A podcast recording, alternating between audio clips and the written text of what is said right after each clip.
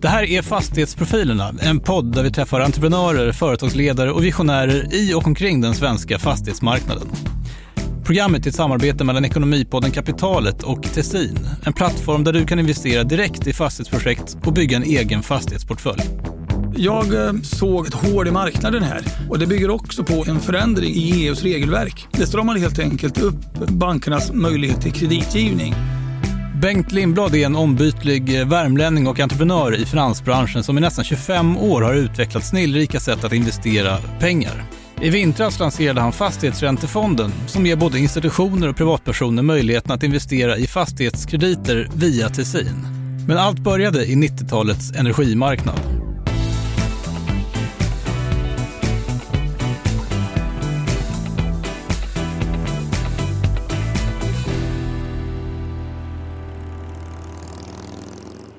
Jag började eh, arbeta på en firma som hette Kvärner Turbin och jobbade med eh, vattenturbiner.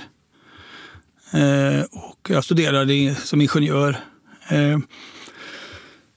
och så vidare som civilingenjör på industriell ekonomi i Linköping och, hamnade sen på Graningeverken. Det är inte så långt ifrån och jobbar mycket med vattenturbiner. Och det var då i mitten, början på 90-talet och, då var vi inne i en avreglering på elmarknaden. Eh, och då hamnar man då på, på den eh, som förvaltare, eh, trader på, på Graningeverken. Så du gick Så från, från ingenjörslinjen till att du skulle sitta och köpa och sälja el då? Ja, hos Graningeverken var det ju så. Jag var ju ansvarig att bygga upp deras tradingverksamhet. Eh, kan det ha varit 90, 96 tror jag. Mm. Och vad gjorde ni för någonting då? Det var ju en eh, helt eh, eh, ny verksamhet för de här stora elproducenterna.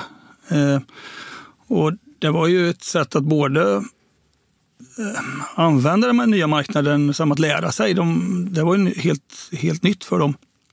Så, så vi fick ju, eftersom det inte fanns eh, några seniora personer på, på firman att ta efter så fick vi bygga upp det där helt enkelt från grunden. Men innan det här så hade det inte funnits någon finansiell handel i, i elkontrakt? Nej, det hade inte. Ja, no, det hade väl funnits någon typ av handel mellan olika producenter. Man köpte och sålde kraft, men inte på en marknad. Så det var, det var nytt. Var det. Och, och det var väl tillfälligheter att jag kom in där mycket på grund av att jag hade arbetat med vattenturbiner innan. Mm. Var det kul?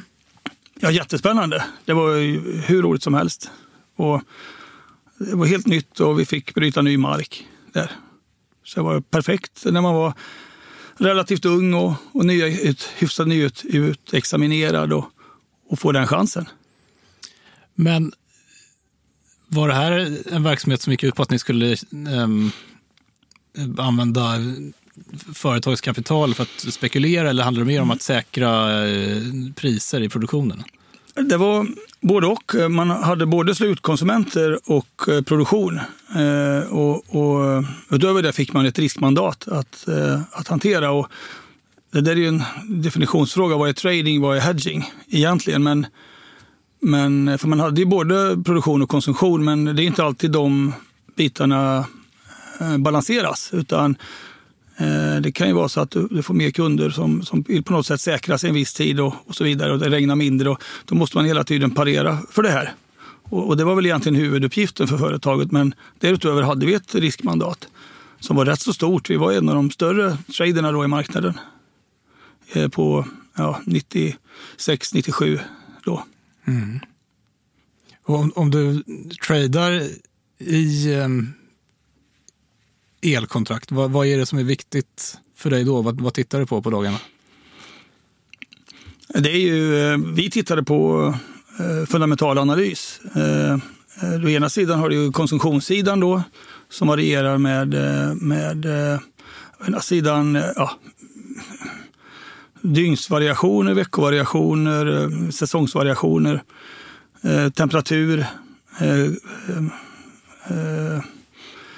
och de bitarna, och tittar man på supply-sidan, alltså produktionssidan, eh, eftersom vi, vi har kärn, hade vid den tiden kärnkraft på 50 procent och vatten ungefär på 50 så var ju vattenkraften helt avgörande för prisvariationerna. Och, eh, och då är det ju hur mycket det regnar och, och hur mycket snö det har och så vidare.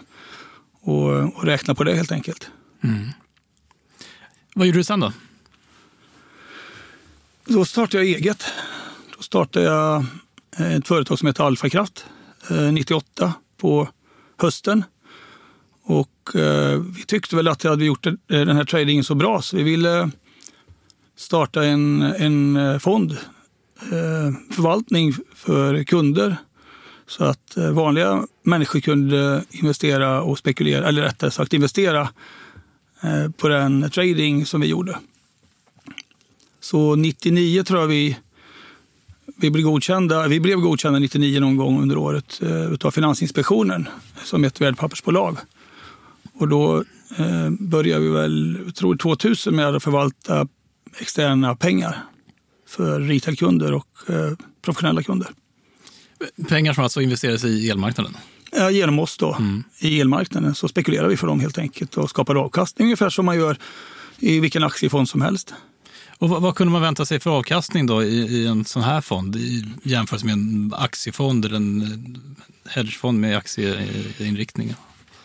Ja, det är ju det, det, är alltid svårt att förvänta sig saker, men, men marknaden var rätt så ung och det fanns eh, stora arbitrage att göra i systemet. Eh, eh, vilket gjorde att eh, under många herrans år där så hade vi otroligt fina avkastningar helt osannolika bra avkastningar under många år. Eh, så eh, vi fick in stora hedgefonder utomlands ifrån. Eh, flera stora amerikanska kända hedgefondförvaltare som investerade i andra hedgefonder. För, eftersom de sökte okor okorrelerade förvaltningar. Mm. Hur mycket pengar förvaltar ni som mest? En miljard ungefär.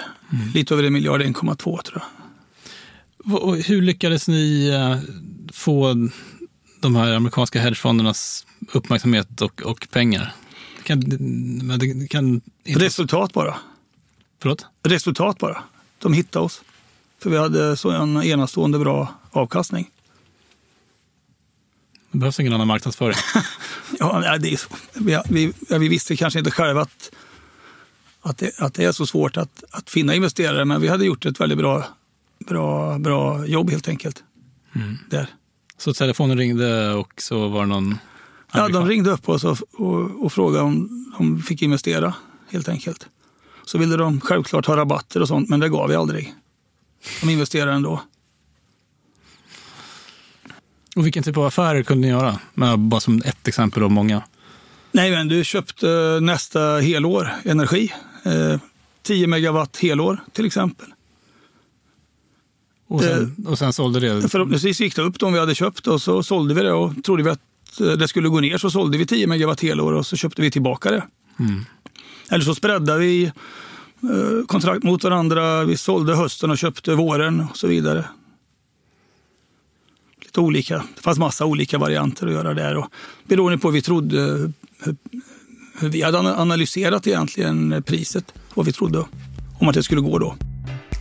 Bengt Lindblad berättar att han först och främst ser sig som en entreprenör som genom åren bara anpassat sig i takt med att marknaden har förändrats. Under flera år var Alfakraft en av de största aktörerna på den nordiska elmarknaden. Men när finanskrisen kom och gick började många amerikanska fonder flytta hem kundernas pengar och så även Bengts investerare. Alfakraft bytte spår och lämnade energimarknaden bakom sig. Och så har Bengt hållit på i snart 25 år. För ett par år sedan kom Bengt Lindblad i kontakt med Tessin. Samma Tessin som driver den här podden och som kopplar samman fastighetsbolag och företagare i behov av kapital med investerare i behov av avkastning. Bengt han såg samma möjlighet som han en gång hade sett i elmarknaden och startade Fastighetsräntefonden. En fond där han investerar kundernas pengar i utvalda projekt på Tessins plattform. Jag, jag eh, såg att det fanns ett, ett eh, ska man säga, ett, ett hål i marknaden här. Och det bygger också på en, en förändring hos, eh, i EUs regelverk. Och, och, och det regelverket det, eh, det stramar helt enkelt upp eh, bankernas möjlighet till kreditgivning efter 2008 och innan det var på plats, det tog en stund. Vad det utmynnade i det var att man, bankerna var helt enkelt tvungna att ha mer eget kapital på balansräkningen för att få låna ut pengar. Och ju högre risk du tog där och ju längre ut på riskskalan du går, ju mer kapitaltäckning måste bankerna ha. Och då, då har då bidragit till att att banken eh, gärna, kanske inte i ett sånt här projekt, lånar ut över eh, mer än 50 procent Medan eh, den här fastighetsutvecklaren han kanske behöver låna upp till 75 procent för, för att få ihop affären. Så däremellan finns det då ett gap som måste fyllas av några, av någon typ av pengar. Mm. Och, och, Det fanns inte krediter riktigt där, och, men samtidigt är ju förädlingsvärdet högt hos förädlaren. Eh, värdetillväxten är, är, hög när man, när man gör det här. Så att, och, och kostnaden på pengar kanske inte är avgörande, så att då blir ju fastighets... Eh, eh föräldern vill att vi tar en, en hög ränta för att komma åt pengarna. Och, och, eh, och, kan ställa bra panter också. här. Man kan alltså ställa fastighetspanter eh, till oss och, och ändå generera eller leverera en bra, bra ränta. Så det var det jag tyckte var spännande här. Att det, det är en, på grund av att det öppnar upp sig en fantastiskt intressant marknad. Och det innebär att en, man kan få ett, jag skulle kalla det ett riskarbitrage här.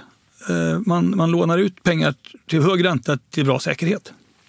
Men har jag förstått saker rätt då? Att eh, fastighetsräntefonden som, som du driver ja. investerar eh, spararnas pengar i då eh, säkerställda lån som, som förmedlas via Tessins plattform? Det stämmer bra det. Du investerar inte alla lån som, som kommer upp på plattformen utan du, du väljer ut några stycken. Det här är, det är en aktiv förvaltning. Ja, absolut. Det är så att eh, vi, vi följer ju ett regelverk som vi har bestämt eh, då och som är också accepterat av inte bara oss utan, utan förvaringsinstitutet då, som i vårt fall är eh, SEB. Eh, och eh, så har vi eh, KPMG som är oberoende värderare på fonden. Grant Thornton som är revisor då. Och vi står ju under tillsyn av Finansinspektionen på det här. så att vi, vi måste, en, en sak är att göra en investering hos en, en fastighetsutvecklare som en privatperson eller ett företag. Men en annan sak är att stå under tillsyn hos Finansinspektionen och bedriva en, en, en fond i Sverige under tillsyn. Det, det, det, är ett annat regelverk. Det gör också att vi kan inte investera i alla de projekt som Tessin erbjuder för att de, de kanske inte faller in under prospektreglerna helt enkelt de här lånen som, som, man kan investera i, de, man brukar säga att de är säkerställda. Vad, vad, vad betyder det? Ja, det innebär ju om projektet av någon anledning skulle uh, gå bankrutt då, så har vi rätt att ta delar av fastigheten, helt enkelt. Så att även om det blir en, en konkurs på, på det här företaget så så har vi, en, har vi eh, fastigheter som tillgång kvar. Och, och, då, är det, då är det ni som får byggrätten och det som står på tomten? Och, Jajamensan, och då får vi försöka sälja den sen. Och det kan ju vara tagare på det på, på samma pris så att säga där ändå. Mm. Jag tänker som investerare, hur ska, man, hur ska man se den här fonden då? Ska man ha några förväntningar på, på liksom avkastningsnivå och risknivå? Eller? Ja, vi, den, räntan, vi lever ju den ränta som finns, som marknaden erbjuder eh, då på den här typen av, av lån Eh, som vi ger. Och, och, och ja, som, som, sagt, vi vill ju ha fastighetspant och då vill vi ha så bra ränta som möjligt, att vi kan få en bra pant så att säga. Och just nu så ligger den någonstans runt eh, ja, 10, 10, 11, 10 procent kanske, någonstans där. Och, och sen har vi då i, i vårt fall en del kostnader, förvaltningsavgifter och så har vi en del driftkostnader på fonden då, som belastar eh, kunden. Då. Och jag skulle tro att vi kan eh, förväntan enligt prospektet, om jag säger så, det ligger på en 7 procent eh, ränta på den här fonden. Det är bra. Ja, det tycker jag. Med, man, vad man får då, det är en väldiversifierad eh, produkt i, i ett flertal olika eh, fastighetsutvecklingsprojekt med fastighetspant i botten. Um, hur, många, hur många lån har ni i portföljen nu då? Eh, just nu tror jag vi har 20 stycken, men målsättningen är att vi ska ha en 70, 70 stycken ungefär. Mm. Så, vad, vad, vad, har investerarna sagt? Har, har ni sett något intresse från marknaden att, att investera i fonden? Ja, absolut. Vi startade i, i kom väl igång egentligen på riktigt här i november, oktober, november. Eh, och, och, och, marknaden fungerar väl väl fram till coronakrisen och då hade vi fått in ungefär 70 miljoner. Och vad hände sen? Ja, nu har vi eh, ändå fått, vi hade nettoinsättningar nu då, eh, men mindre. Men det är ju förståeligt såklart. Så vi, vi, vi, vi tror väl att eh, det ser ut som det fortfarande finns ett bra intresse mm. framöver. Men du, hur funkar det med likviditeten i en sån här fond? För, för att eh, du kan ju inte bara liksom lämna tillbaka med lånen, utan men om, är, är pengarna inlåsta en tid eller eh, hur, hur funkar det? Ja, vi, vi har eh, möjlig, eh, fonden erbjuder insättning på månadsbasis och uttag på kvartalsbasis. Eh, men, eh, men det är väl klart att det skulle vara väldigt många som vill ta ut samtidigt. Då, då blir det ju trångt i dörren och då är det ju prorata som gäller ut eh, där. Och, och eh, eh, men samtidigt så tar vi inte, eh, ger vi inte krediter som är längre än två år. Och, och mm, vad säger man? Man får ju då lägga ut alla de här krediterna tidsmässigt. Vår avsikt är att ha lån som löper och, löser jämnt fördelat över året. Så att eh, med andra ord, kanske snittkredit, om man tittar på snittboken så kanske vi har 14 månader i 14 månader eller någonting. Så då får man slå ut alla de krediterna som vi har och så löser ett antal krediter varje månad. Så, vi, så har man då kvartalsbasis som vi har nu, då löser ju en hyfsat stor del av boken på vägen. Just det. Och, så har vi insättningar på det då, som skulle också kunna balansera det här. Mm. Så vi tror att vi ska kunna hantera en hyfsat bra likviditet i det här. Mm.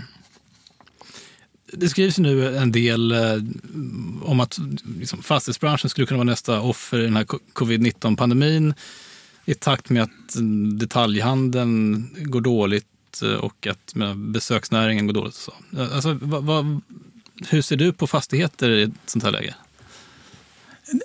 Först och främst är ju fastigheter betydligt mer trögrörliga än, än börsen. Det har vi ju sett. Och, och, och börsen har ju både obligationsmarknaden i allmänhet, eh, speciellt noterade obligationer, är ju, är ju eh, priserna är ju drivna av likviditetssqueezar och sånt här en del just vid de här stressade tillfällena.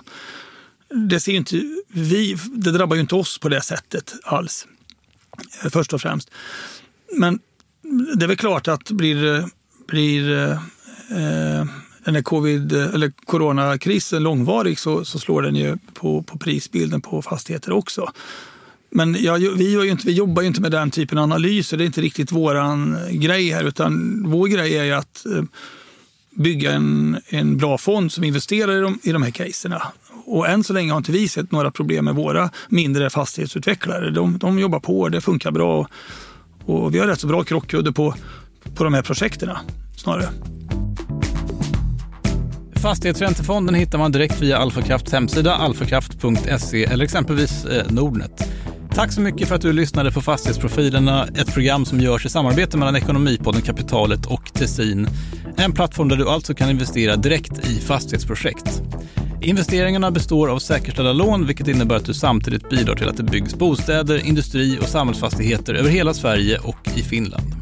Gå in på tessin.se, registrera dig så får du ta del av nya investeringsmöjligheter varje vecka. Men kom ihåg att alla investeringar är förenade med risk.